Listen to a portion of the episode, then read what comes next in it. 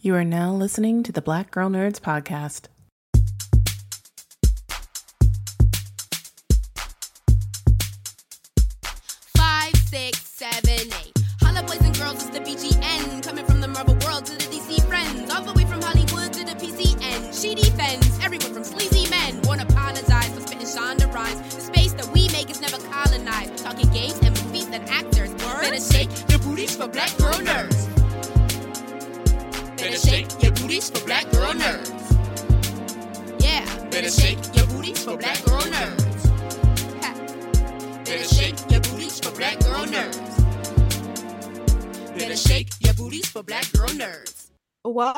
To the Handmaid's Tale podcast. I'm your host, Angelica, and joining me is my co host, Ryan. Say hey, Ryan. Hello, underside good people. Run away from Gilead. No, I'm kidding. Go ahead. Blessed be the fruit. We're here to break down another episode, episode five of The Handmaid's Tale, entitled Fairy Tale. Uh, so, Ryan, what were your thoughts on this episode? Your first thoughts? this was a creepy fairy tale. This was definitely like a creepy fairy tale. Like some people in this in this uh episode, we're gonna be like side eyeing. So Angelica, do your thing. All right. So we start off with a flashback, or I guess a dream in this case. Um, June is dreaming about uh, the time that she took Hannah to the aquarium, and we see a large shark swimming above them. So I don't know if that's foreshadowing. Uh, but in any case, she's awakened by awakened out of her sleep by a phone call. Moira, Luke, and June um, head uh, he- head out to meet with a guardian who has crossed the border and has information on wives school which if you remember from a few episodes ago is where uh, hannah has now been enrolled. Um so on their way the you know the roads are kind of blocked by protesters so they end up taking an alternate route. They meet with lily who if you recall is one of the leaders of the resistance and she tells June that the Guardian is in no man's land, but he can't cross can't cross the border because they've basically beefed up border patrol on both sides. So make it making it really hard for Lily and her Lily and her team to continue their operation. So they have to move to another location, and they're sorry that they weren't able to tell June sooner. So Luke, and I think he says this because he's also thinking about what Serena said in the last episode, where he wasn't willing to take risks to get his family back. Mhm. Luke actually offers to cross the border to go see the Guardian um, because they need that information on Hannah. And Lily agrees to let him go and she'll let people, no, she'll let them know, people on the other side, that they're on their way. And June insists on going as well. Lily gives them supplies, which they're going to exchange at the border. It's probably going to be the one of the last times they can send supplies to Gilead, and instructions to get to the meeting spot in No Man's Land, which they should reach by morning.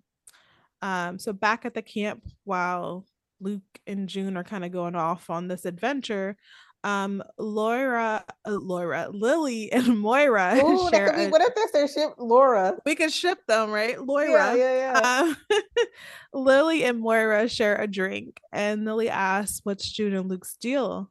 And Moira says that you know they they never gave up on each other. They never they they always push forward. They always persist. They're always there for each other. And Lily says it's nice for them to have that. It's nice for anyone to have that. And so they kind of get drunk and start talking about where they're going to move as far as their new location. Um, and then Moira brings up Detroit, and Lily's like, Detroit. And Moira's like, Detroit is shit. And then, you know, Lily agrees and she's like, actually, I'm from Detroit. And then they start laughing. Like they're just having a grand old time, you know, sipping on some liquor and waiting for June and Luke to come back. Um, so as you know, Luke and June are walking through the wilderness in the middle of the night.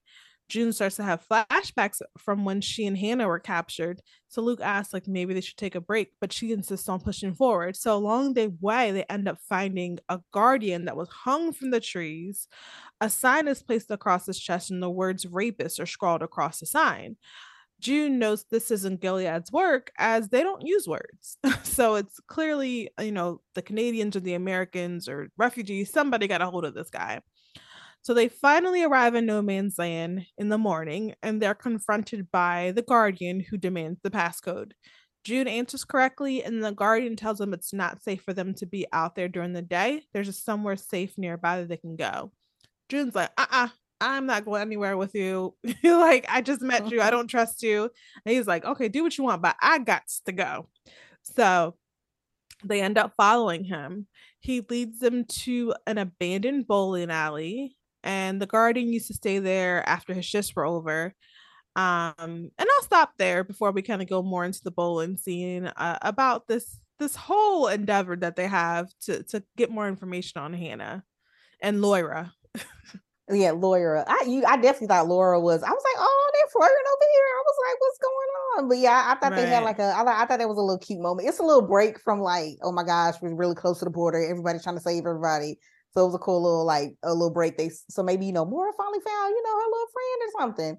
Right. Somebody else so she can because you know Moira boy, I tell you, she either watching Nicole or she like trying to keep a rein on June. So it'd be good if she had somebody that she could kind of you know talk to or whatever. So I thought that was a cool little scene.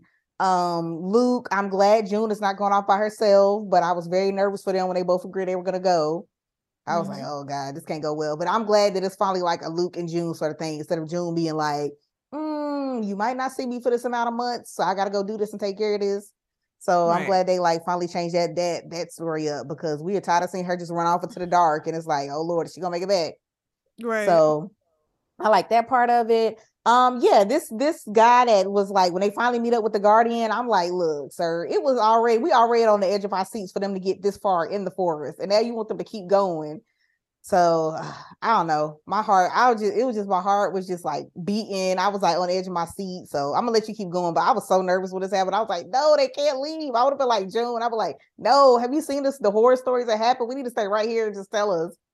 Yeah, I I was stressed out pretty much this whole time. Like the whole when the episode was focused on June and Luke, mm-hmm. I was stressed out the whole time. So like, what's gonna happen to them? Yeah. Um, so the Guardian tells them about the Plums, which is a school where the girls are treated like princesses and trained to be wives. Um, they learn that the girls aren't there very long because Gilead plans on marrying them off as soon as possible.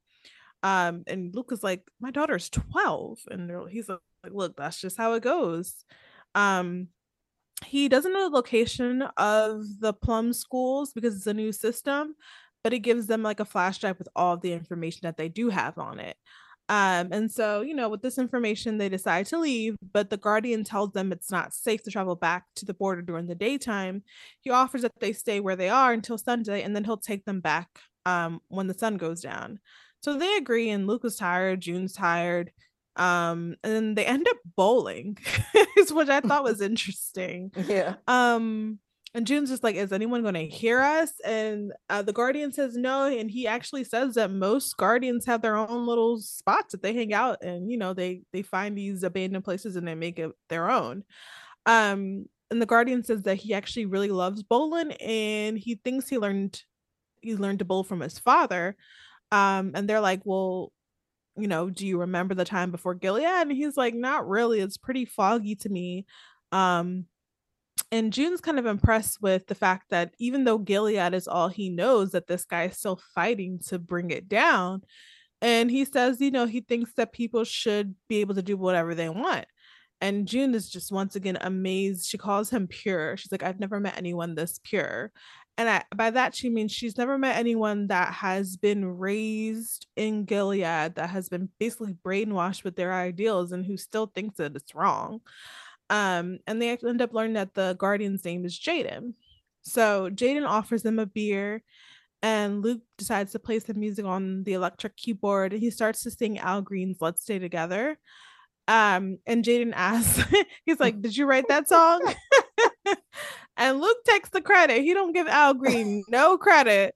Um, and Luke and J- the June they kind of start humming the song to themselves and dancing together. And Jaden kind of flashes his uh his his flashlight to kind of give them like a like a like a glittering you know disco ball so I'll, I'll, stop there i thought that was nice but i thought they were going to get shot up the whole time i was like i don't trust this bowling yeah, like I yeah, I was the same the whole time, Jaden. I was like so suspicious of him. I was just like, why does he have this big old bowling alley? You know, then you know, when he insists that they stay and wait and all that kind of stuff. I don't know. The whole time, like I'm like you, I'm just thinking something bad's gonna happen. you know, is he really who he says he is? They're getting like all this information. They got a drive, like a flash drive. I'm like, is this really like everything is really gonna turn out okay? So it, but I did like that was my favorite. Um, that has been my favorite Luke and June scene, like the let's stay together moment and them dancing. Cause you usually they're like discussing something about Gilead or you know, even back even back before, like when they showed a flashback. So when you know they before before that Hannah was taken and all that kind of stuff. I feel like mm-hmm. this was like one of those cuter moments, even still, like between them and you know Luke singing. I was like, okay, Luke, I don't know you started singing and everything. Unless I missed it before, right. maybe you started out singing before, but I was like, all right, get it. But yeah, I, I thought that was such a cute moment in like the midst of like our hearts, our hearts are racing, something's gonna happen. I'm glad they took like a little moment for them, and they really are that couple that is just like, no matter what, I'm gonna be here. So I thought that was a cute moment. Yeah, yeah. I was I was definitely on edge. I did not trust Jaden at first. I was like, he, when he was like, "Oh, I'm gonna get a beer," I'm like, "Oh, he's gonna bring some guardians and take them mm. out." So I was I was pretty surprised that he really meant no harm, and he really is one of the good guys. And um, you know that Luke and and June got to do a little bit of bowling and do a little bit of dancing, kind of have some type of normalcy. So I was I was happy with that, but. Mm-hmm still don't trust it. So we'll see. Nothing ever goes well on this show. Um, so Serena wakes up at the Wheeler's estate and she's looking out the window. She's taking a, the guards posted outside. She walks down like several flights of steps and is greeted by Shaw, who offers her a bouquet, which was left behind by well wishers. She asked to visit Mr. Wheeler to thank him for letting her stay. And Shaw says that Mr. Wheeler is usually pretty busy, but he'll try to arrange a meeting. So Serena ends up having breakfast with Mrs. Wheeler. Um, and Serena's insisting that she stop fussing over her. Like, you don't have to make me all these big grand meals. I'll, you know, I'll take something simple. You've done so much for me already. But Mrs. Wheeler thinks that she hasn't done enough, and she's just happy she was able to get Serena away from those awful protesters and give her a safe refuge. Um, Serena says that, you know, they'll have an opportunity to get the Gilead Information Center up and running again. She's not going to let a few simple rules get in the way of God's will. And Mrs. Wheeler seems to be very happy with that. And you can tell that she really admires Serena and is definitely like a Gilead lover. Like she's off uh-huh. for these uh-huh. ideals. Um, so she ends up throwing a party for Serena where she meets more Canadian supporters of Gilead. And the ladies, once again, they seem all in awe of Serena and the fact that she's become pregnant. Um, you know, seeing her gives them hope and they all fawn over her belly and they they touch it as the baby's kicking they call it a miracle and a blessing and while this is happening we get a flashback to gilead. Um she's with the wives visiting a center for adoption and it's like this long hallway it's all covered in white so it's very sterile and in each each room that has that looks like glass windows so you can see inside there's a bunch of children these children have been obviously taken from their parents and thrown into the center to be adopted by you know the commanders and wives of gilead so she's there with Naomi, and Naomi asks Serena as they're looking into one of the rooms full of all these older kids if you know she can envision any of them at her home. And Serena says she really can't. Naomi is just like, yeah, I'm happy they were saved, but you know, we don't know where they came from. We don't know who they came from. Um, so she's not, you know, they much rather just have their own kids. So Serena ends up smiling at this little girl who pays her no mind, like mm. smile and wave. The little girl looked at her and went back to coloring. Um, and so we know this is before June ever was a thing. So she asked Naomi if she's, you know, considering a handmaid, to which Naomi says, like, that's even more dreadful than adoption. And Serena agrees in that, you know, she and Fred are going to end up trying the natural way rather than getting a handmaid. She knows that God is going to bless them in the end. So I, I thought that um I thought that that flashback was interesting. So, you know, what are your thoughts on this Mrs. Wheeler and her throwing this big old party for Serena and even the flashback scene? Yeah, she she's still too robotic for me. Like I don't trust Miss Wheeler. Like something ain't yeah, something ain't adding up. And then like the whole scene with the women coming in, because you know, obviously it's a real thing talking about, you know, complications trying to have a kid. you know, and that fact of not being able to have a mom, that's how Gilead, you know, essentially, or not being able to have a kid, that's essentially how Gilead is pulling in all these women. But mm-hmm. it's just something so just like, I don't know, like the way Serena like plays it up, it's just so like fake. And it's like you get to see like a little bit of what their society is. And you don't know, like that's just some of the women, right? They end up that are like the wives, like her. Like you don't know everything that these, and then you got Esther's situation, you know everything these women are going through in a society. And I think that's what bugs me the most about this is that you get like you know, because of people like Serena, because of the way they can do like the stuff like the funeral and stuff, you just get like little glimpses. So these women have these like fairy tale in their head because you know, innocent and love, they just want to be moms and you know they want to have, mm. you know, healthy kids. But it's like that is not all the society is. Like that's one aspect that they're helping you get to, but it's like the things that, you know, the things that it does to your body, the things that they put you through to get to that point. So, and I don't know, and maybe some of the women think it's worth it, but I don't know. I just hate the way Serena plays up like that whole image. And you know, now she has her hands in like the center a little bit, and she kind of mm-hmm. even more, you know, do that. So, but yeah, and like seeing all these women, I just felt bad because I felt it just feels like a like a lure in, and like the women don't know everything, and she just like yeah. soaking it up. You know, why they touching the babies, uh, like the kid, uh, the little baby kicking inside her and everything, and then the adoption center. I don't remember if they showed that before, but no, I was just that... sitting there like, really? Like, look at all them kids they just took from their parents. I don't know. It just was like the whole thing was just making me mad. I was just like, you took all these kids from their parents, and they just sitting there like, oh, should I pick that? What should I pick? And I agree with that little girl. I would have gave her the stank face too. You just gonna put me in a room and all y'all just come up there and just look and try to see which one y'all want to put. Like, oh, will this person fit into my house? I'm like, probably not, because they don't know you just like kidnap a bunch of kids. So yeah, I just I don't know. It's just the way they just make it look all like candy coated and plums and fairies and stuff. And it's just like, no, it's just like, do y'all really understand what y'all doing to these families and stuff like that at the end of the day? But you know, I guess that's what gets us about this show. Cause like you said, it's never like a calm moment, like a decent moment that's not tense. Yeah, and I can only imagine like at some point in time, Hannah was in one of those rooms and uh-huh.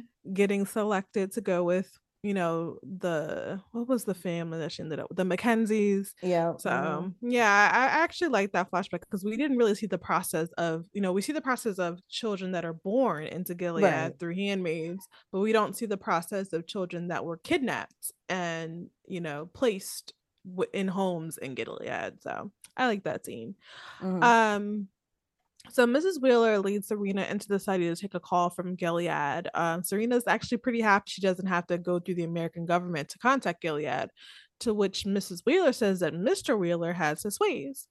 Serena then invites Mrs. Wheeler to join the call, you know, saying, you know, they want to hear from you, but Mrs. Wheeler refuses. She doesn't believe that a woman should be involved in business. Um, so I'm like, okay, well, it looks like Serena is is, is trying to to have another woman that's just as prominent as her, but seems like Mrs. Wheeler belongs in Gilead as far as exactly, what she yep. feels is right and wrong. And she's like, uh-uh, women shouldn't be involved in this. You're just, the, you know, exempt from that.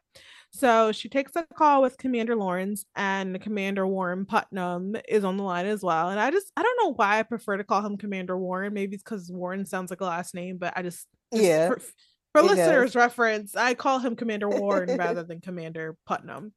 Um, they ask if she's okay after the incident at the center.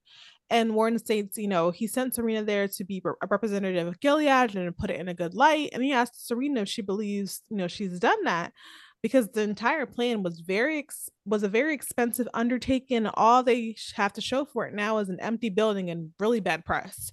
So Serena's like, I don't think I should be held responsible for angry refugees. Like, if you want to blame someone, blame June and Luke for shutting down the building. Um, and then she offers up a proposal. She believes that focusing on fertility will be more effective than focusing on Gilead, which will always draw attacks. You know, people, like you said earlier, you know, people are so consumed with the idea of having children and conception and fertility. That's something they'll be drawn to, much like the women mm-hmm. that she met with earlier, versus them talking about Gilead and its politics, because people are just going to think about how oppressive Gilead is, not about the fact that they're able to produce more children. Um, so Warren and Lawrence consider the proposal and end up like Warren's like, all right, well, thank you for your thoughts. And, like hangs up on her before she can get another word in. All right. Yeah. Yeah, I thought that was funny. Um, so after the call, Lawrence and Warren discussed um Lawrence's upcoming plans for Gilead. It's there's I mean, I don't know if we get much information about it, but it, there's a map of Gilead and Lawrence calls it New Bethlehem. And if you mm-hmm. remember. Um from earlier seasons, Lawrence was introduced as one of the or, uh, orchestrators, you know, of Gilead. He kind of yeah. helped build the system. The one I would say an architect. So he has a new plan, which is to open up the borders. Warren isn't happy about that. I believe he said you're going to let back traitors and murderers and rapists and all types of stuff. So I really don't know what New Bethlehem means, but Lawrence wants to open up the borders to the world. Um, he he wants to like take the walls down of Gilead, make them more accessible. But Commander Warren doubts that the other commanders will be on board. So he ends up leaving. He's like, "Good luck. You know, your your pretty words, your pretty speeches aren't going to get your way, but good luck trying." Um, so I'll stop there for your thoughts. Yeah, um, I guess I'll go back to the uh to the Serena trying with the uh, Commander Lawrence and Commander Warren. Mm-hmm. I do I do seem that like that is a last name. I like the Commander Warren that you always put on him, but yeah, when he was he was on the call, I was like, oh gosh, she didn't get ready to get a word in edgewise. We are we can tell like as soon as Commander Warren steps on, so he cannot stand Serena. Like it's just mm-hmm. this vibe that he gives off. Um, probably like most women, I guess anyway. But it's just a yeah. vibe that he just steps in, like, and Commander Lawrence is like, oh, okay, like you know, giving him a hard time about you know the way he treats women and just kind of throw it in slide marks and everything like that because he knows how Warren is. But I, yeah. I, thought it was interesting. This is the first time in a while we've seen Commander Lawrence kind of get put in his place, so to speak. Like, because usually he'll have this kind of sarcastic tone. He'll kind of just roll his way out of the room. But Warren was basically like laughing at him leaving and was like, mm, well, good luck with that plan that you think you have. Because Commander Lawrence to me always seems like he could do better than what the situation he's in right now. But he's like, he's right. stuck in this like constant loop. And it's like every time he comes up with this new brilliant idea, I'm like, sir, they're not trying to go for because he's trying to do like a lot of, I guess, revolutionary things in a sense but these guys are way too like, no, we just want the women over here. You know, we want them where we tell them to be. We're not trying to move forward. It's not progressive society. This is how we want it to go. So yeah. Yeah. I, you know, I feel for Lawrence at times because I feel like, you know, he does have this idea of where he could see it going, you know, because he's lost a lot too in Gilead. And so I feel like he's trying to like reshape this, but it's like at this point, it's like a lose-lose battle because these these commanders have way too much power. They have their own little cliques and mm-hmm. so he's not really included in that. So yeah, that's gonna be hard for him. But I thought that was the first time we kind of see that look on his face, like, all right, okay, cool. I see where this is going. Like, I'm getting ready to get, you know, cut out. Like, what's my next move or whatever? Like, you just see the wheels turning because usually he's not yeah. that quiet and looks like he has no like, you know, things left in the tank. He's like, okay, what do I do now? And right. yeah, Sir, Serena, uh, girl, I'm gonna cross my fingers for you because she's back in that thing where she thinks like she got it all figured out. And it was like the quickness that he hung up that phone. I was like, mm-hmm. yeah, you back in Gilead now. I was like, yeah, okay. Where she got it like a couple words and it was like, okay, so they heard just enough of that idea and click. So yeah, exactly. yeah I'm, I'm gonna cross my fingers for her. So we'll see. Yeah. So afterwards, uh, Serena walks to the front gate. Um, a well wisher approaches to give Serena another bouquet, and Shaw doesn't let her talk to Serena. Um, they're not allowed to open the gates per Mr. Wheeler's orders. So he tells her to tour the grounds. So she ends up walking around and her mind wanders back to a meeting that she had with Aunt Lydia and beginning the selection process for choosing a handmaid. Um, Aunt Lydia shows her these files of handmaids she's chosen specifically for Serena, each woman respectful and fertile.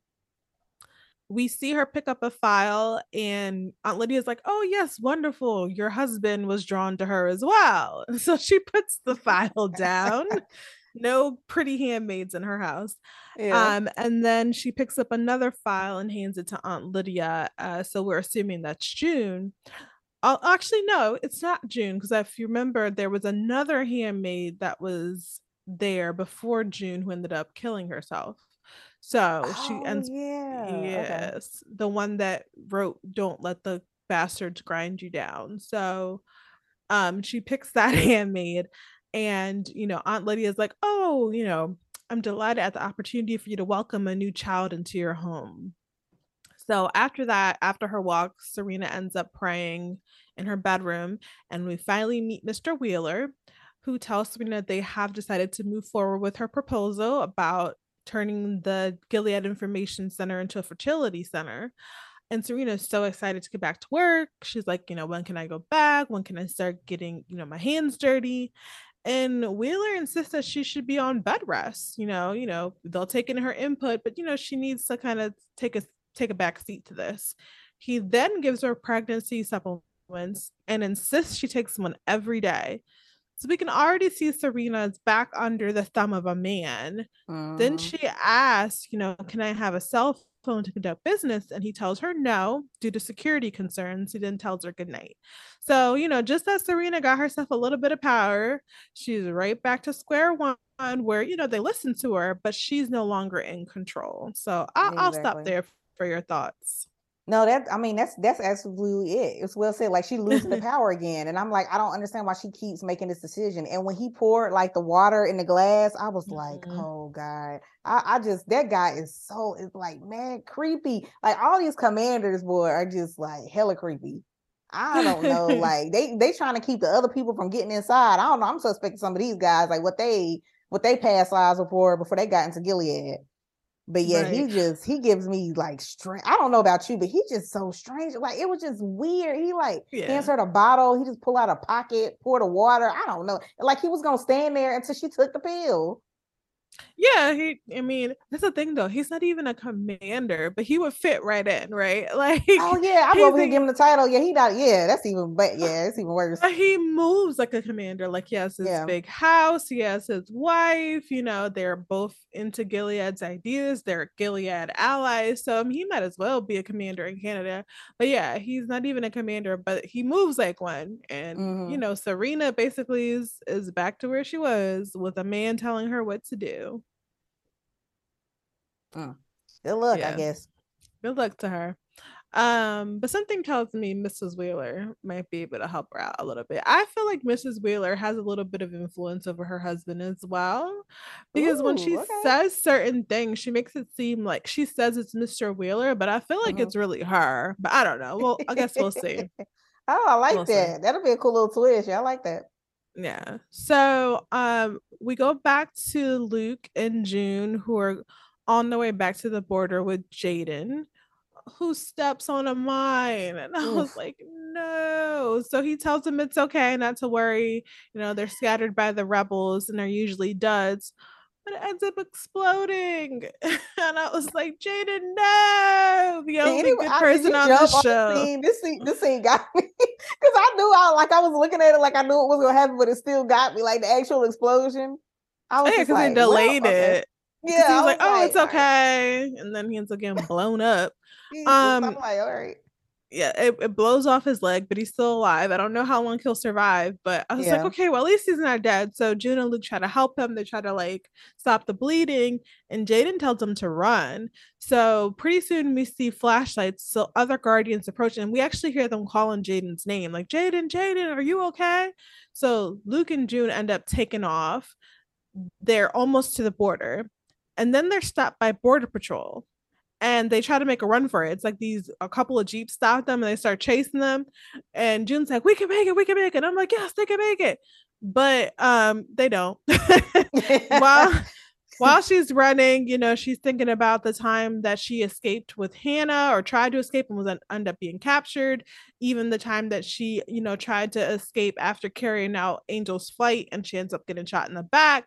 So she's running and her and Luke get caught up. They get captured and they're separated. And I was like, no. Yeah. But at the same time, we don't know what side captured her. Like, I don't know if it's Gilead's that's Border what I want to Patrol. Yeah, Right. If it's Canada's Border Patrol, I know we didn't go through all this for her to get sent back to Gilead. So I have a feeling it's the Canadian Border Patrol who will probably get on her for trying to cross the border, but we'll have to wait until the next episode to find Mhm. out. So, you know, final thoughts after going through all of this. man. I hope she tied Jaden's leg off good enough. That's right. I want Jaden to live. yeah, I want Jaden to live. Yeah, because he turned out to be, uh, like you said, a stand-up guy. He turned out he wasn't sketchy, even though we was all getting the vibe. So I don't know. Hopefully, hopefully he makes it. But yeah, I just we don't know like the way that they played that scene so well because we don't know like what border border patrol got them exactly. But like you said, I'm crossing my fingers. It's it's the it's Canada because I'm like, please don't tell me we went through all this for her to go back, and now for Luke to be caught up in it too. Right. So I just I just hope that's not it. But it's like I always I hate that sep- them separation moments because you know they have they're gonna do it like that. But I just hate like every time they separate them like that, you're like, oh God, where's the other one gonna go? It's gonna take her this amount of weeks to find him. So it's it's just it's like and all those flashbacks she was having. I was like, June has got he, she must have like PTSD when she started running. Cause it's just like it's like several times she didn't try to get away, and it's like something, you know, her daughter was snatched. She got shot the last time trying to save all the kids. It's just it's it's insane. I'm like, yeah, girl, I, I would I would be walking like a whole bunch because I know she got PTSD every time she tried to run from somebody. So yeah, I'm crossing yeah. my I'm crossing my fingers like, oh no, I just I don't like it. I hate the way this episode ended because it's got, it's, Yeah. got, it's got us nervous. Yeah, well, if they were caught by the same side, then they should probably um be together at some point. But I was just like, dang. All I mean, I get it. They need to figure out what was Yeah. going on with Hannah, but yeah, it's not not something we want to see. And like I said, poor Jaden got his leg blown off, so I was Mhm. I was a little sad. But yeah, I guess we'll wait to see next week. So guys, thanks for tuning in. Please let us know your thoughts at Black Girl Nerds on Twitter. Bye. Bye. Welcome to the Black Girl Nerds podcast. I'm your host, Angelica, and joining me is my wonderful co host, Ryan. Hey, Ryan. Hello, blessed day. Blessed day. Today, we are going to be breaking down episode six of The Handmaid's Tale entitled Together. And I'm really excited to get into this episode. This one was kind of a doozy. A lot of a lot of things going on, so I'm gonna just dive right into it. Ryan, what were your first thoughts? Yeah, I liked. I don't know if I've given a, a favorite episode yet, but this is this is definitely like up there. I, I really enjoyed this episode. Like you said, the pacing was good, the resolutions were good. So yeah, I'll let you get into it. I, I enjoyed this one. Yeah, I loved all of the different conflicts that kind of came to a head and the kind of surprise twist at the end. And I we kind of in a way alluded to it in previous recap episodes. Um, but we'll we'll get into why this little twist really wasn't that big of a twist when you think about it. So yeah, so let's get into it. So, you know, last episode, um, Luke and June were captured at the border, and we were kind of stressed out, waiting to figure out if they'd been taken by, you know, members of Gilead, some third party. You know, we are hoping for the best. They were captured by the Canadian Border Patrol. Um, so we we kind of find out on this episode. So they're in the, they're in the back of a van. Luke is desperately trying to break free of their zip ties, but June tells him it's pretty much useless. Um, and she's pretty good at figuring out that they're not from Gilead because I guess they disinfected the van and the chemicals that she's smelling aren't anything Gilead would use because they're so health conscious, considering they want to bring back up the birth rate. So we at least know, like us as an audience, we're like, oh, at least they're not with Gilead. Like, thank God, blessed day. um, Luke tries not to freak out um, as they're led out of the van. Um, while June is pretty calm, she's been through this who knows how many times at this point. Um, they enter into this abandoned warehouse. Their pictures are taken mugshot style, and then June, of course, being June, demands to know who are they and where they're being taken. Luke ends up telling their captors that they're refugees, and one of the captors asks June her name, and she says June Osborne. He's like, "No, your real name." And he notices like her, you know, handmaids are tagged at the ear like cows. So he's like, "Who do you belong to?" And of course, June's like, "F you," and they're taken away. Um, in their cell, Luke is panicking. He's wondering who their captors are.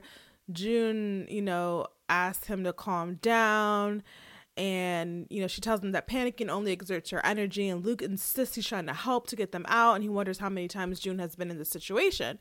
And she tells him like several times. And sometimes the box is much smaller which causes him to spiral even more. And she's just like stop stop stop. I survived. Um he apologizes for kind of losing his shit. And she tells him it's okay.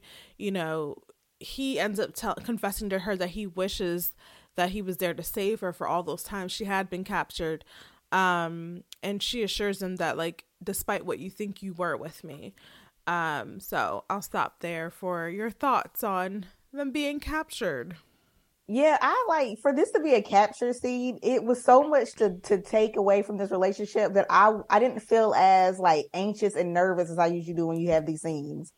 Because right, I thought the right. van, I thought the van scene was just amazing with the both of them. Um, Elisabeth and OT playing off each other. I like how it's like usually we're panicking like out of control for June because it's like, what is she gonna say? Are they gonna hit her with something? You know, is this gonna be really bad this time? But she was the one taking control. Like, look, I've been through this. You need to calm down. She's like taking in her surroundings to figure out exactly who took them. She's telling him, you know, don't waste your energy because you're going to need your energy. Don't like stop pacing back and forth and panicking because they're not going to do anything. And I just love to see like, we know how many times she's been captured. And I just love to see her be able to like, look, I've been through this. I need you to calm down. That's the only way we can get through this. And I loved I love seeing those scenes with them playing off each other. And Luke just bless Luke. I love him. He was he is just he worries so much about uh June. Um and you have to love him for that because she needs somebody behind her that's gonna support her. But he was going, he was going ham. And I was just like, man, if you would have known like the places, like she tried to tell him, the places she has mm-hmm. been trapped mm-hmm. in, what they what goes down in Gilead. If he only knew the half, but it was just like I love how they they play the show where you get like a little he gets like a little taste of what she's been yeah. through. Yeah, so yeah, I, I don't know. What you what did you think? Like I just love this. I thought this was so well done the way they did this. I like seeing June, you know, she's kind of a veteran of being a prisoner. so I like seeing June telling him to relax. And um Luke is like so neurotic and he's you know he's he's just like your average everyday guy. So when you think of that type of person you put them in these situations of course you're going to panic. You know he's not this hardened survivor like june has become. Um you know he's he escaped gilead and he's been in canada ever since so he and also you have to think about he has to prove himself to june for himself. Like June doesn't need him to prove himself. She knows what type of man Luke is and she loves him for it, but he has this overwhelming guilt about leaving her behind in Gilead, not being able to save her. So he's just trying to be Superman right now, but he's like a really stressed out Superman. So I was just like, dude, relax. Um yeah, so he ends up relaxing to a degree. They end up like cracking jokes in their cells, and they're both saying like, "Oh, it's not too bad." And he's like, "How's your butt?" She's like, "My butt's great." And I don't know. It's just he's just like, "Ooh, girl, if there wasn't this this cage between us, I'd be on you right now." Like they're having, you know, for being locked up with who knows who, who knows where. Um, they're they're having a good old time. Um, so they go to open up June's cell and I look like they scan her and she's asking if they're gonna send them back to Gilead and she tells them to call Commander Lawrence. Um, and they pretty much ignore her and kind of throw her up against the cell uh gates. And they go to grab Luke, who once again trying to be the hero runs from his cell and of course there's like four guards and they start beating up on him like choking him out, kicking him while he's down, and they're like, "Stop resisting, stop resisting!" And June's like, "He's not resisting. You guys are assholes." And they're like, at some point, they just like beat him bloody and just leave him on the floor of his cell, and he starts to lose consciousness. So then you're just like, "Oh, Luke, why did you have to do that?" Um, so what do you think of Luke trying to get? What did Luke think he was going to do trying to get up out of there?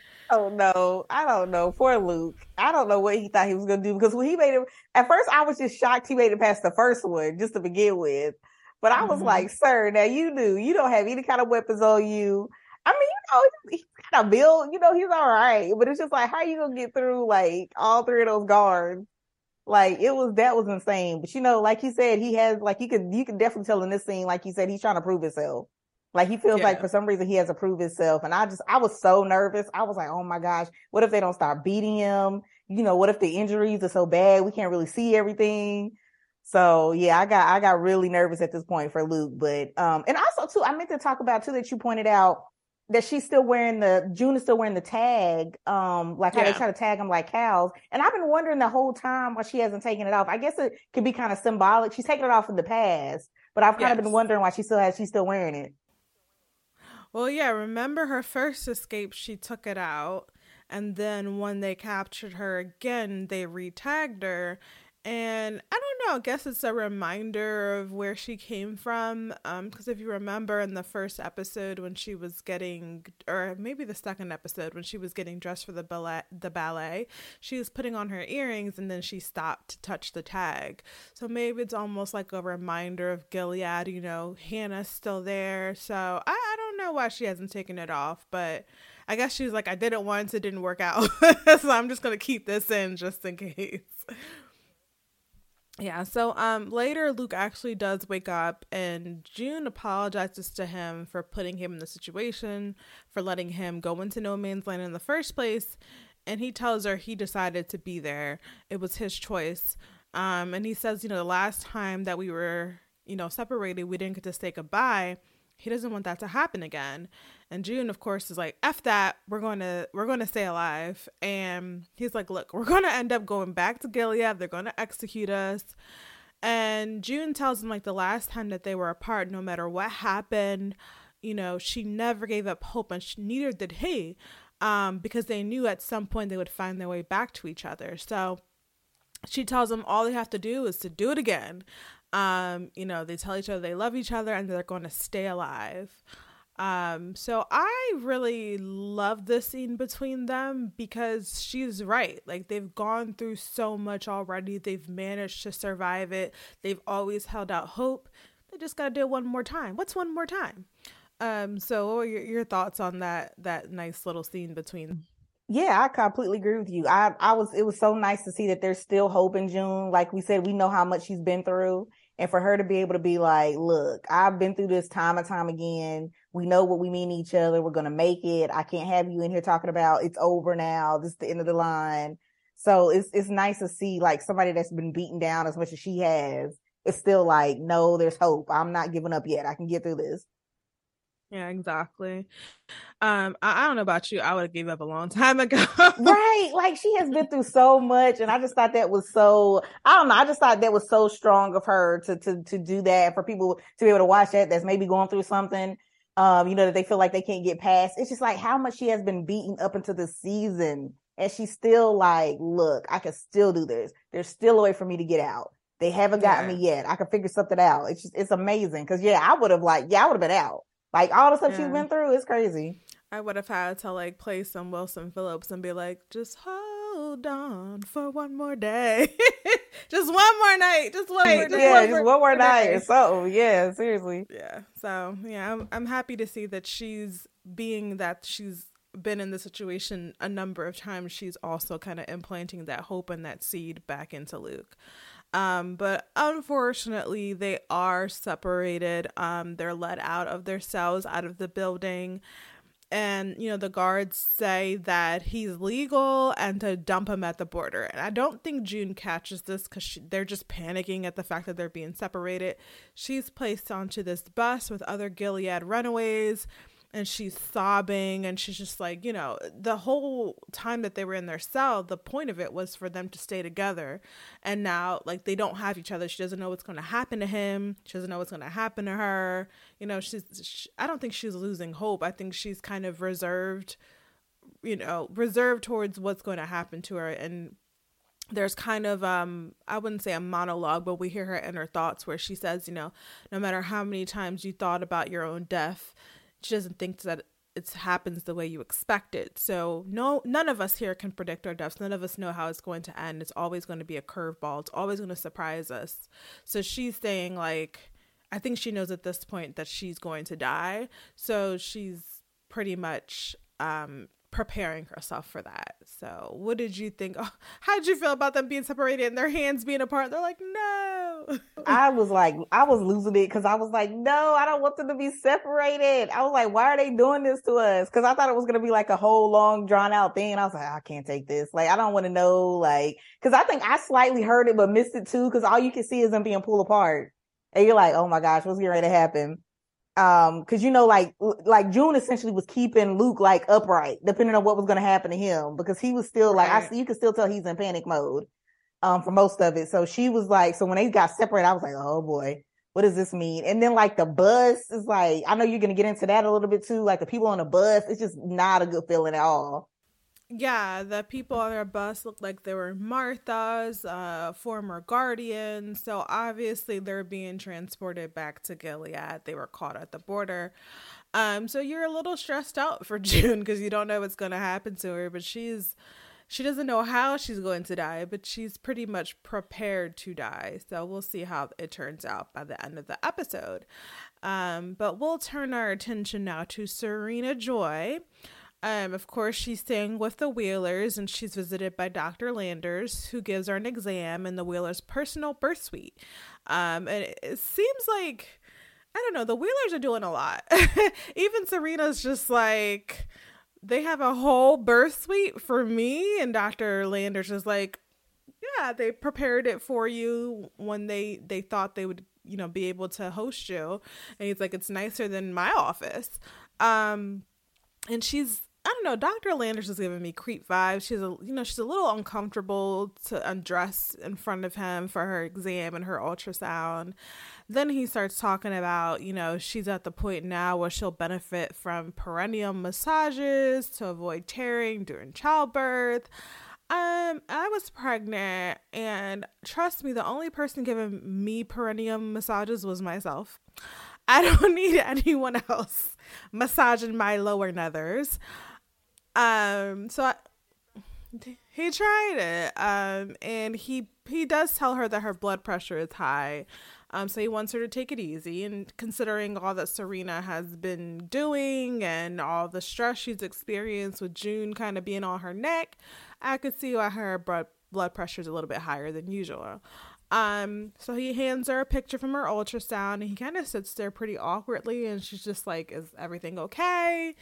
And he's just like, uh, yeah, I would like to invite you to dinner. Um, he says that he's a pretty awful cook, but his Martha makes a delicious cedar salmon, and I'm like, hmm, cedar salmon. I gotta look that up. Um, and he tells Serena you know, like he really admires her. Uh, so we don't really get to see her answer. Um, I thought that exchange was interesting, but I also what was interesting to me is the fact that they live in Canada, so there's no like Gilead system in place. So it's interesting to me that he said he had a Martha. Um, so I, I yeah, I thought that was unless he's coming from Gilead, but in any case, I thought that was weird. But I'll stop there for your thoughts on uh, Dr. Landers asking Serena out while he's giving her a pelvic exam. I mean, you know, that's not weird at all. You have your, uh, you know, doctor there like, oh, listen, let's go out on a date after I just finished checking out everything and all up in your business. We should just go right. out and have a date or whatever. But yeah, Dr. Dr. Landers, he's giving me weird vibes. I mean, you know, he he's right in there with that Wheeler bunch. Like all of them, it's like I kept saying like Stepford Wives, like area mm-hmm. sort of vibe.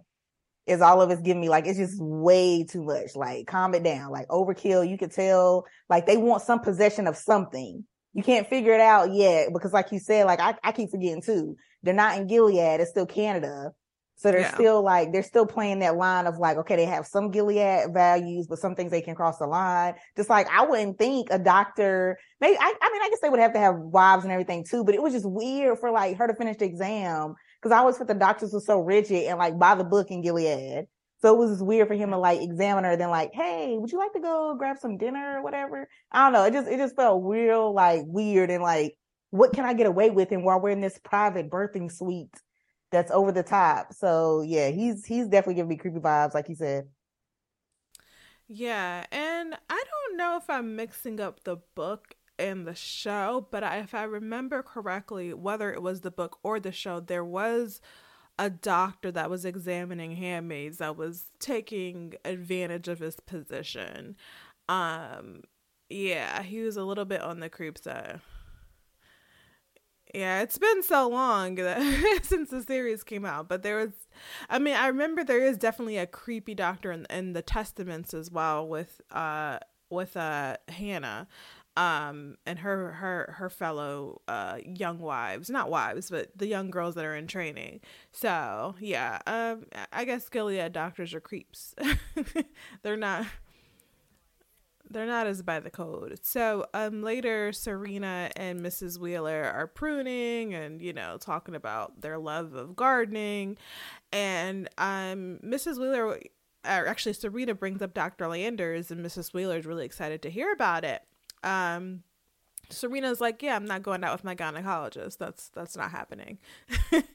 and um, she tells her she, she doesn't even think she's gonna remarry at this point. And Mrs. Wheeler is like, well, you can't be a single mom. And Serena's like, I'm not a single mom. I'm a widow. Um, so Mrs. Wheeler's like, no, no, no, you can't, you know, be this beacon of Gilead society and be unmarried. That's not happening. Like, I'm she's pretty much saying like she's going to get married whether she likes it or not. And uncomfortable with the conversation, Serena decides to take a walk, and Mrs. Wheeler Mrs. Wheeler is like, "Where are you going? It's too cold outside." And Serena's like, I'm going to take a walk. And she's like, Well, I don't think that's a good idea. And Serena was like, Well, I'm going to take a walk. And she's like, Why don't you go to your room? And she orders her to go to her room. It's very much echoing Serena's relationship with June. Like she's pregnant, she's ordering her around, she's telling her what to do. She stripped her of all her freedom. So Serena goes to her room and she cries because she's realizing now that she's she's pretty much a prisoner in the Wheeler's home. So I'll stop there for your thoughts on that dynamic, that, that shift between Mrs. Wheeler and Serena. Yeah, that was absolutely a shift. Um, creepy. Like Miss Wheeler, I do not like this lady. Like I'm like, yeah, get away, get as far away from her as possible. Um, because you you reading like a little jealousy, um, control, like something she sees in Serena that she wants, and you know what Serena represents. So therefore, just making Serena not even, you know, kind of like they treat the handmaids, just like some kind of property or something, or like you're there and you need to do what I tell you to do just because of what you represent. So yeah, Serena, and I always thought Serena was giving her too much information. I always thought she kept trying to go at her like, oh, well, this is my girl that we're just hanging out. We're just in the garden doing whatever. No, like she is mad weird. Like, don't be telling her anything. You need to keep it like, you know, I wouldn't even tell her like, I'm not going out with the guy college. I would sit there and just look at her. Cause it was just like any kind of information you give this lady. It's like, she's just trying to like, nope, nope, you're mm-hmm. not doing this. And then like you said, she sends her off to her room and I'm just like, yeah, she got to get out of this house. She better watch. Like, I was nervous for her. Like, you have a private birthing suite. You know, what happens when you have the baby? You know, if you're still in these right. weird surroundings, what do they want? Like, the whole, like, family is just mad weird. Like, and they don't like, and I just don't, I don't know how she does it because it's like she always ends up in these situations where it's like, taking her, you know, slowly taking her power away. Like she thinks she has something going and she ends up with the Wheelers. Her power is like slowly doing it down. And it's like, yeah, you get a little bit of taste of like what the handmaids went through. Cause that's mm-hmm. the situation you're in right now. You know, they all only choice they had was to go up into their room and cry. Where were they going to go? you know what I mean? So it's just like, yeah. it was so interesting to see her put in that position. And, you know, and you wondering, it's like, okay, is she thinking now about some of the stuff that she's put in place or what she thought Gilead was. So I love how that show, the show like throws it back at you like, oh, okay, you thought you were gonna get away with this like back in the day. But let me show you what it was really like. Right, right. And that's just just a taste of what handmaids endured. And she's all already crying in her room because she got sent up to it like a little kid.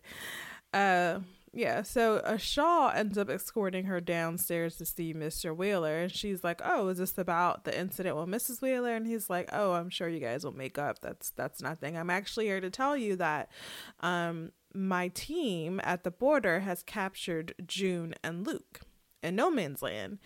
Um, so he tells her at this point, you never have to worry about them ever again. Just focus on your baby. So Serena, of course, asked, like, what's going to happen to them? And he says that he's going to send Shaw to no man's land to handle her in a similar fashion to Fred. So at this point, me as a viewer is like, oh Lord, no, June, you in danger, girl. You in danger. Um, so, you know, he Fred or not Fred, excuse me, uh Mr. Wheeler says he could send her to Gilead like he has with the others, but he doesn't believe that Gilead will actually take care of her. So then Serena requests to go down with Shaw.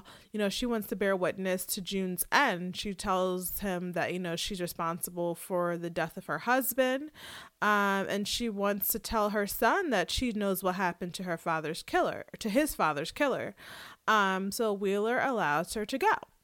So the next day, as she prepares to leave, Mrs. Wheeler kind of walks her outside and she tells Serena if she feels the slightest discomfort, Shaw will bring her back home. And Serena answers very coldly, I'm sure. You know, I'm sure he will. And you can clearly see there's tension between them. And she drives off with Shaw. So I'll stop there for, I mean, I gave my reaction to the fact that June and Luke were captured by men that worked for Wheeler. Um, how did you feel about that? Yeah, this I I was just like, no. I was like, tell me they're not get ready to do this. But it's like you like she's a main character. so you kind of put right. yourself back a little bit, but at the same time, you like, oh my God, what are they gonna do? Like, what do we have to sit through and watch for these next couple episodes? But yeah, that so that was definitely tension and, and scariness there. I think I was surprised Mr. Wheeler now Serena could put on a show. Nobody could put on a show better mm-hmm. than Serena. But I was surprised he was like, okay, you go. Because the way like he over here trying to make her take vitamins in front of her. He can't he, when he brought her in a room, I was like, okay, what kind of weird sick stuff about to go down here? Cause he just gives me like it's like dark in there and it's like he gives me that creepy vibe still. So right. I'm like, I just can't believe he was just like, okay, go ahead, like that's fine and then um, you know, Mrs. Wheeler, you know, like I don't I don't know what she was gonna do because she kind of was I guess she kind of resembles helpless as well too. Like she mm-hmm. just kind of lays back in the role, but I don't know. It was just so strange that Serena was able to, you know, slyly get past all of them and get out of the house because you could tell she's thinking about something, like some wheels are mm-hmm. turning or something's going on. But they they're all just like, okay, all right, cool. Um, Shaw got you. All right, go handle what you got to do um, you know, from right. Gilead. It was just it was just so like I couldn't believe they let her go like that. Well, one, she's with Shaw, so I don't think they anticipated anything happening. And two, I think um Wheeler sympathizes with the fact that, you know, June is responsible for savagely murdering Fred and I think to a degree he wants Serena to have some type of justice. So he's just like, All right, you know, I'll let you go take care of it with your chaperone. so I think that's why they let her go. Um, but yeah, it's a risk that they that that they took letting her go off. And yes, you can see that Serena's thinking about doing something. She clearly is uncomfortable in that house. She doesn't want to be around them anymore. Um, so maybe this is a way for her to take a break from them. and she's much more comfortable with with with Ezra Shaw. So, you know, taking a little road trip with him might be a good idea for her. And she gets to kill June. So I think win win. Win win for her.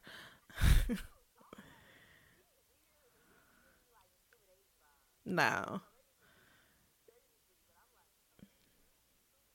Yeah, he's a he's a I don't know, he's kind of a comforting bodyguard, you know. He he he knows his place and he says what he he actually kind of reminds me of Nick. Like the way Nick was yeah, when he was a driver for the Waterford. So, yeah, yeah I, I, I can see, I kind of like Shaw. He ain't too bad, even though he works for Gilead. But, anyways, so we are now with Aunt Lydia. Um, she's at the hospital and she's informed by the doctor that Esther's uterus harvesting has been canceled. I'm going to pause there. Uterus harvesting?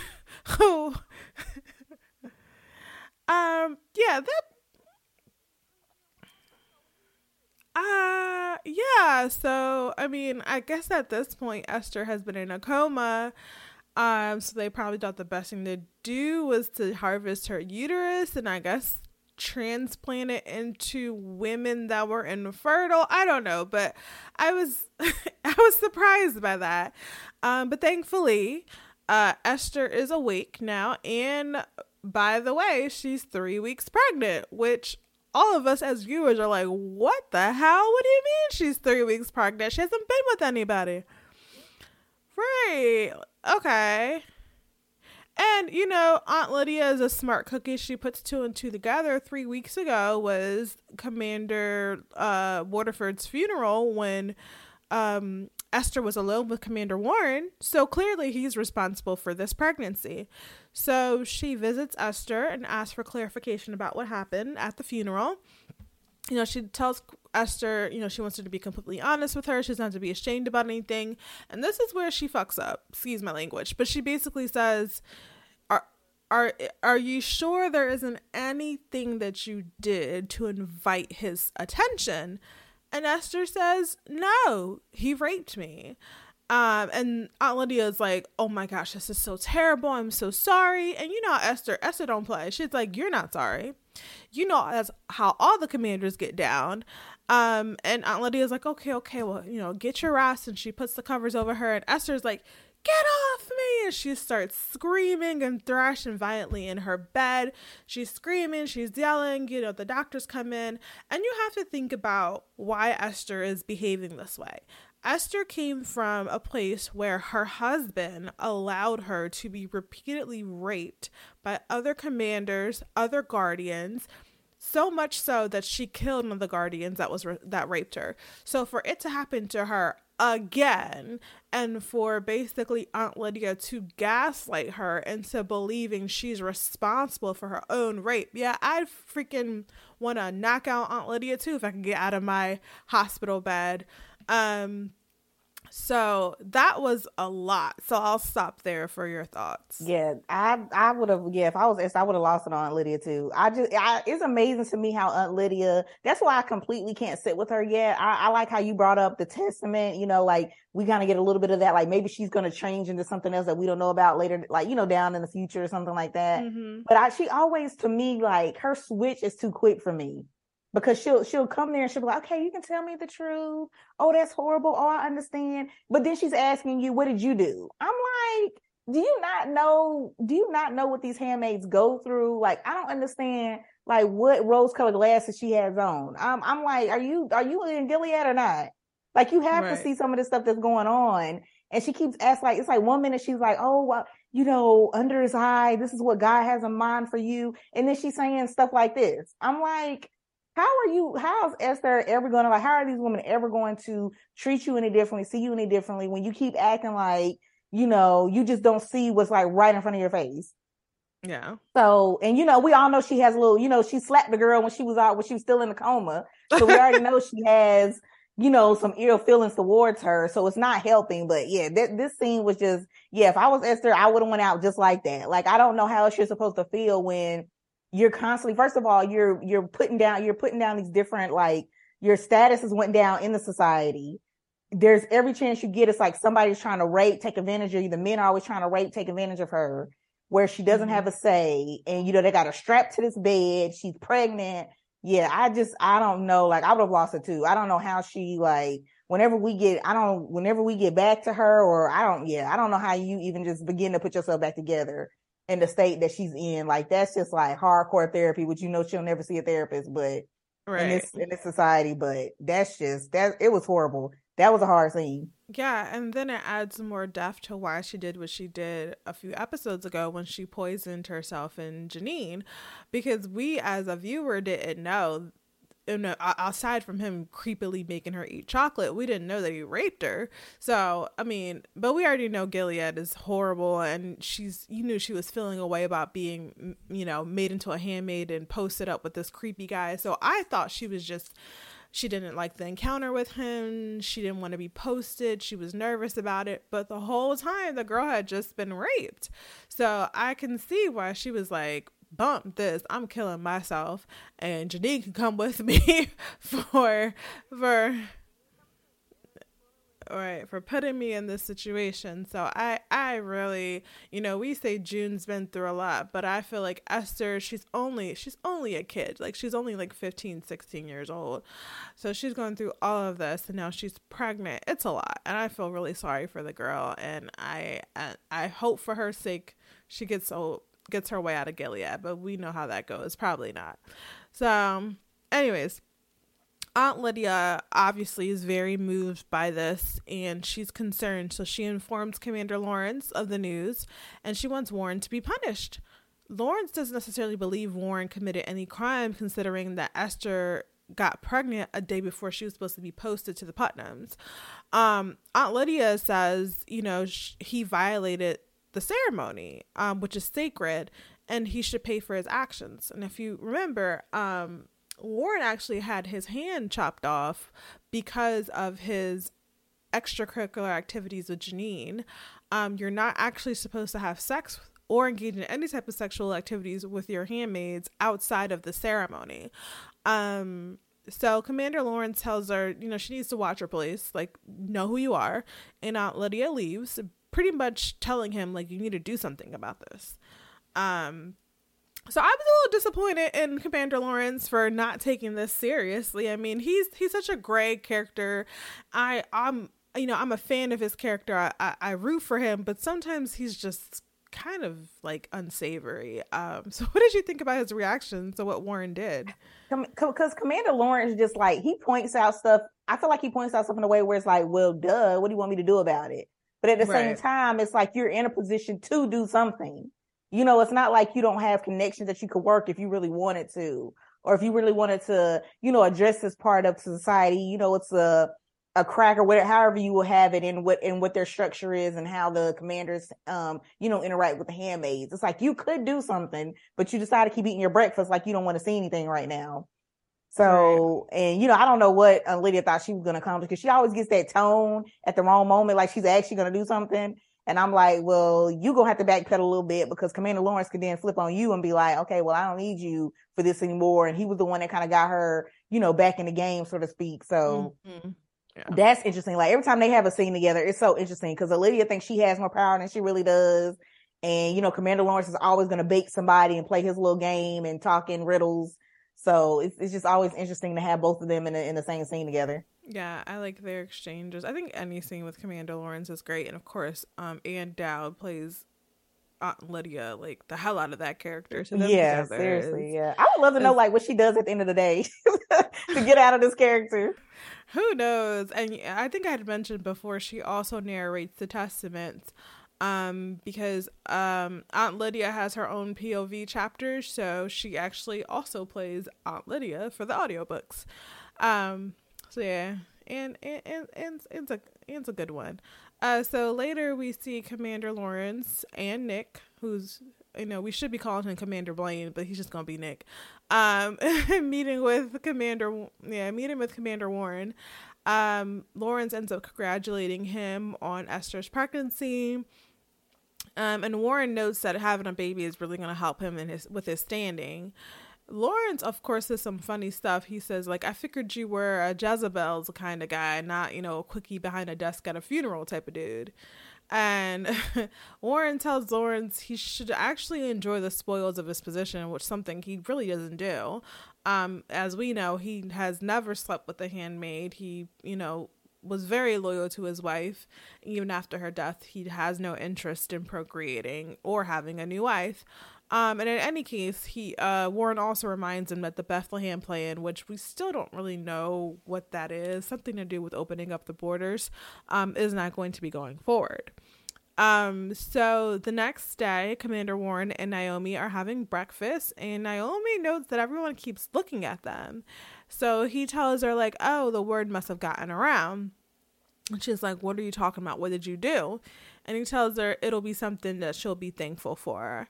Um, so as they're eating, guardians come in to tell him to come with them, and he wonders like what could be so important that they're interrupting his breakfast. So they end up dragging him out, and he's brought before Commander Lawrence and Nick.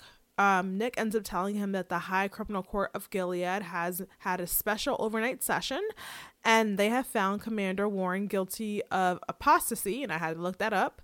Uh, it is the abandonment of a religious or political belief, as well as sins of the flesh. Warren balks at the accusation. He's like, What exactly did I do? And Lawrence tells him, you know, he is guilty of the crime of raping unassigned property. And I kind of took offense to that, like, really unassigned property. Yeah, but hey, I mean, a win is a win. And Warren insists, you know, that she was his handmaid and therefore she was his property. Lawrence tells him that the eyes of God are everywhere, and it keep, you know the eyes of God keep watch over the wicked and the good. Warren at this point knows what's about to go down. He's on his knees after all, and he pleads uh, for his life, and you know says he has a baby on the way, and that's when Nick takes out a gun and pretty much executes him, shoots him right in in, in the head, right in front of everybody. Naomi's screaming. Um, blood splashes on Nick's face the camera zooms out on Warren's body. and you see like the blood pooling and the ground is actually like paved with like, I guess an angel. So like he's bleeding out on this angel's wings and Nick has to wipe off all this blood and I was just like this is a lot, but you know what? I couldn't stand Commander Warren Putnam anyway, so good riddance. Um so your thoughts on that scene? Yeah, I, I definitely thought it was good riddance. I didn't like nice point out on the angel because I wasn't even paying attention to that. I was just glad that finally there was some kind of justice for what these women like. I don't know if it'll ever get back to Esther or what's going to happen of her circumstances, but I was just, I'm glad it's finally like some justice and hopefully it gets back to her that they know like this is not like, there's a whole bunch of stuff in this society that's not acceptable, but at right. least somebody has to pay for something. Cause I'm just like, they can't just keep, you know, like just letting these women go through this. There's no, you know, repercussions for anything that these men do. But though, even though I was like, I was here for Warren be out of the picture. I think Warren actually messed up when he went after uh Bethlehem with in front of uh Commander Lawrence. Cause yeah. I think he's still taking that real personal how all these commanders keep like, oh, that's not gonna happen. We're we're not even gonna look at that. That's that's not a thing. So I think he finally saw opportunity to be like, okay, all right, you're gonna laugh at my plan. You got you got this little smart stuff to say, then I got you. So I think yeah. that was when he like when he finally messed up. But yeah, I mean anything like you said, anything to get rid of Warren because he was getting on my nerves you know, these, these women are like, even they're going to classify them as property. Like you said, a win is a win. She doesn't belong to you. You know, she wasn't even technically, you know, truly, I think over to his yet and, and, you know, in his household yet. So, and he's just yeah. like sleeping with anything walking at this point. Like we all know his reputation. Yeah. So exactly. I'm just ready for him to be done. Yeah. Yeah, exactly. So, and, and you have to, you know, like you said, we know his reputation. This isn't the first time he's taken advantage of a handmaid. So, you know, off off with his head. Um so Nick comes home and asks Rose if she's okay and she tells him no and he knows why. Um he tells her like don't worry about the business with Lawrence and Warren and she's like look I can't help it. I'm worried about the type of person this will make you. And he reassures her that he's the type of person that will make Gilead a safer place for their child. And then she starts to rub her tummy and ask if he's sure if that's who she did it for. And he says yes he's sure. So i i was like oh another plot twist. I didn't realize rose was pregnant now. When did that happen? Uh, um i mean I mean, it has to happen, right? And uh, once again, another wife that got nat- got pregnant naturally. But yeah, I I like Rose as a character because even though she lives in Gilead, she's kind of like Lawrence. She lives on the cusp as far as like her actual morals and her ideals. And I'm interested to see like it's interesting to see that she is concerned about the fact that even though Nick just carried out a just execution, she's still concerned about how that would affect him. And if we go back to the previous scene, when even though he himself wanted to take out Warren, when that blood spattered on his face, you could tell that that affected him as well. So Rose is really concerned about his well being. Um, so I like that about her character. Um, what did you think? Yeah, I, I I do like a um I think Rose um you find those people like you said that are like on that in that gray area in Gilead um that makes it a little bit more sufferable to kind of watch what's going on and kind of see what's you know with these characters makes a little bit more a little easier. Um I do think this is another thing though keeping Nick in Gilead if he wasn't going to stay already, you know when he was offered that the proposition to go be with I mean I'm sure that's gone by now, but maybe that's not an offer anymore, but you know just to be able to see Nicole and and get out and go to Canada. I mean now he has a baby in Gilead. So I just think it's like more and more things kind of digging in, you know, time to tying him to Gilead. Um, so it's interesting. Like if he ever, if he ever, like I know he can, he cut it off, but if he ever crosses paths with June again, that should be interesting. Yeah. So we'll see. Um, so Commander Warren's body is strung up on the wall. Aunt Lydia tells the assembled handmaids to look. Um, in Gilead, there are consequences for disobeying God, no matter who you are. So, you know, Gilead, uh, Gilead, Aunt Lydia had made a promise to God that if he saved Janine, that she would do better. She would do right by her handmaids. So it seems like she's actually making those changes. Um, she tells the handmaids they're holy vessels, and by his word they will be protected. She tells them to honor God, and in return they will be honored. Um, she also tells them that Commander Warren was an evil man. He took advantage of his position, and this is justice. Janine, as you know, being one of his victims, looks up and says she wishes she would have watched. You're like, oh, that's a little that's a little dark for Janine. Um, and of course, like after seeing this, I mean, even though he's a bad guy, I, I don't think I want to see somebody hung by their neck with this like bloody bag over their head. It's just a little morbid. So Lydia's like, okay, girls, off to, off to go home for some more milk. like after, yeah. And Janine lingers a little bit longer than the rest of the handmaidens, and she ends up walking away.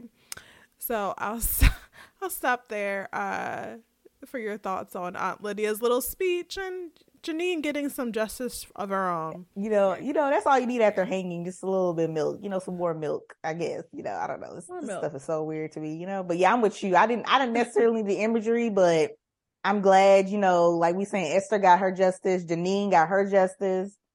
So um yeah, I, a lot of these a lot of these commanders better watch out. I'm trying to like a lot of this stuff is coming back coming back to get them and um, so it's, it's going to be interesting, like the, the effect it has now and, you know, how the handmaids feel now. Cause they're, you know, like in this, like, there's like a little, little tiny glimmer of hope somewhere that somebody was, somebody was taken out for what they did to, to, you know, like for what he did to a couple of them. So I don't know. Maybe, maybe this slightly changes, alters things a little bit, but yeah, that, that milk, the milk part, like they end on that kind of sent me and I was like, oh God, we still in Gilead. You're still in. Yeah, that was interesting. Um, so on the transport, Shaw comes aboard, asking to collect to collect one of the runaways, which Wheeler had approved. So obviously, the runaway is June. He leads um, a handcuffed June off the bus, and she asks who he is as the bus drives off. Um, June ends up turning around and she sees Serena standing on the other side of the road, and she's just like, "Are you freaking kidding me? Like, are you serious?" And Serena says, as serious as the day you told me that you wanted my baby to die inside of me. And June's like, yep, I remember. That was the best day of my life. I'm like, June is a mess. Um, so June's just like, is this payback for a friend? And Serena orders Shaw to cut June's binding so she can pray on her knees. June gets down on her knees and bows her head as Shaw aims the gun at her. Um, and so Serena ends up insisting on killing June herself. She's like, you know, she killed my husband, she cursed my child, it should be me. So Shaw reluctantly hands the gun over, and Serena prepares to shoot June. June tells her not to do it, and Serena tells her to pray. So June prays. She prays for their children. She prays that her daughters live a life of peace a life without hate and violence. She asks God to give them a life, a happy life, and hopes that they'll do better than they did. And Serena says, Amen. And you think, like, I really thought she was going to be gone. Like, I really thought she was going to shoot June. We know the testaments come out next season. It's really about her children. So I'm like, oh, this is the end of June. No, uh, Serena ends up shooting Shaw in the chest. Um, lucky for him, he has a bulletproof vest, but he is knocked out for a minute. He can't really get up right now. Serena orders her to get in the car and she gets in the back seat, still aiming the gun at June. And June's like, What are you doing? She's like, Just drive, just drive. And they speed away, leaving Shaw on the side of the road. I was not expecting this Thelma and Louise team up, uh, or I was. I mean, I just wasn't expecting her to do that in that very moment. Um, but I said it before, June and Serena are very similar. They're two sides of the same coin. They have worked together well in the past. So I'm like, okay, I can see this. And, you know, we've alluded to it earlier in the episode. She was really uncomfortable being with the Wheelers. So this is her way out. Um, so what did you think about this team up?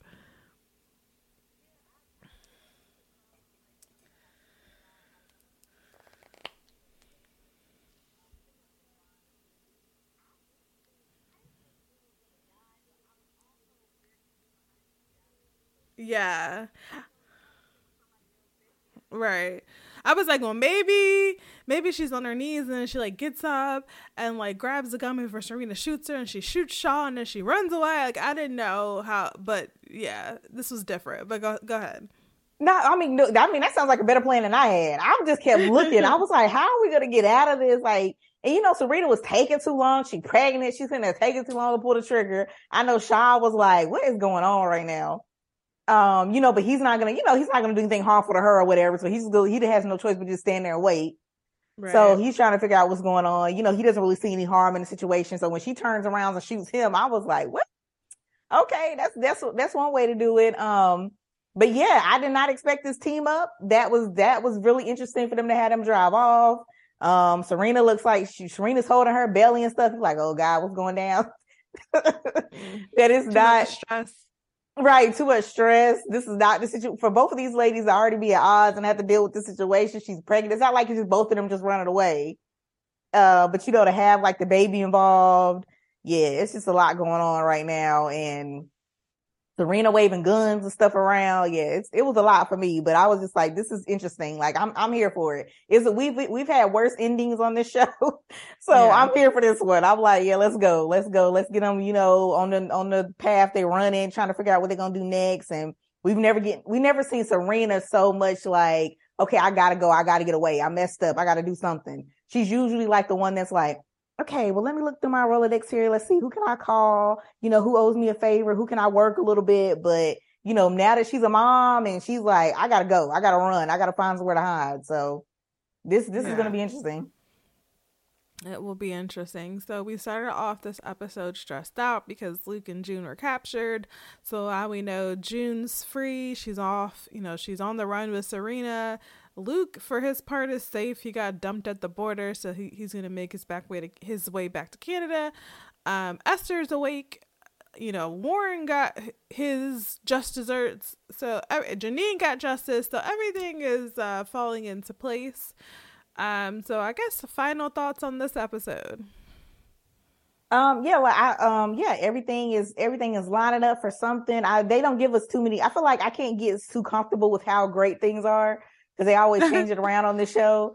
But I love like like um the role revert. Like I love returning the back on them. Like Serena's feeling a lot of what like the handmaids are always trying to run from somebody. You know, they get locked up in their rooms. They don't have much say about anything. You know, when they get pregnant, just that helpless feeling they feel like, you know, like they don't have control on everything. That's kind of how she's, she is right now. Like she has a gun on June, but June's not pregnant, you know, in pain every once in a while because she's stressed out. So you know, it's like really who has the control in the situation. And so it's going to be very interesting how they keep turning, they just keep reversing these roles. And I'm here for it. So I can't wait to see what's coming next. Yeah, I am looking forward to this Serena June team up in the next episode. Um, and we're be breaking that down next week. So thank you guys for tuning in. Any thoughts, any feedback, get at us on, at Black Girl Nerds, and we'll talk to you next week. Blessed day. Bye. The Black Girl Nerds podcast is produced by Jamie Broadnax and Ryan Bennett. The opening theme song to our show is written and performed by Samus. Various instrumentals are performed by Samus, Sky Blue, and Shubzilla. You can find episodes of the Black Girl Nerds podcast on iTunes, SoundCloud, Google Play Music, Stitcher, and Spotify.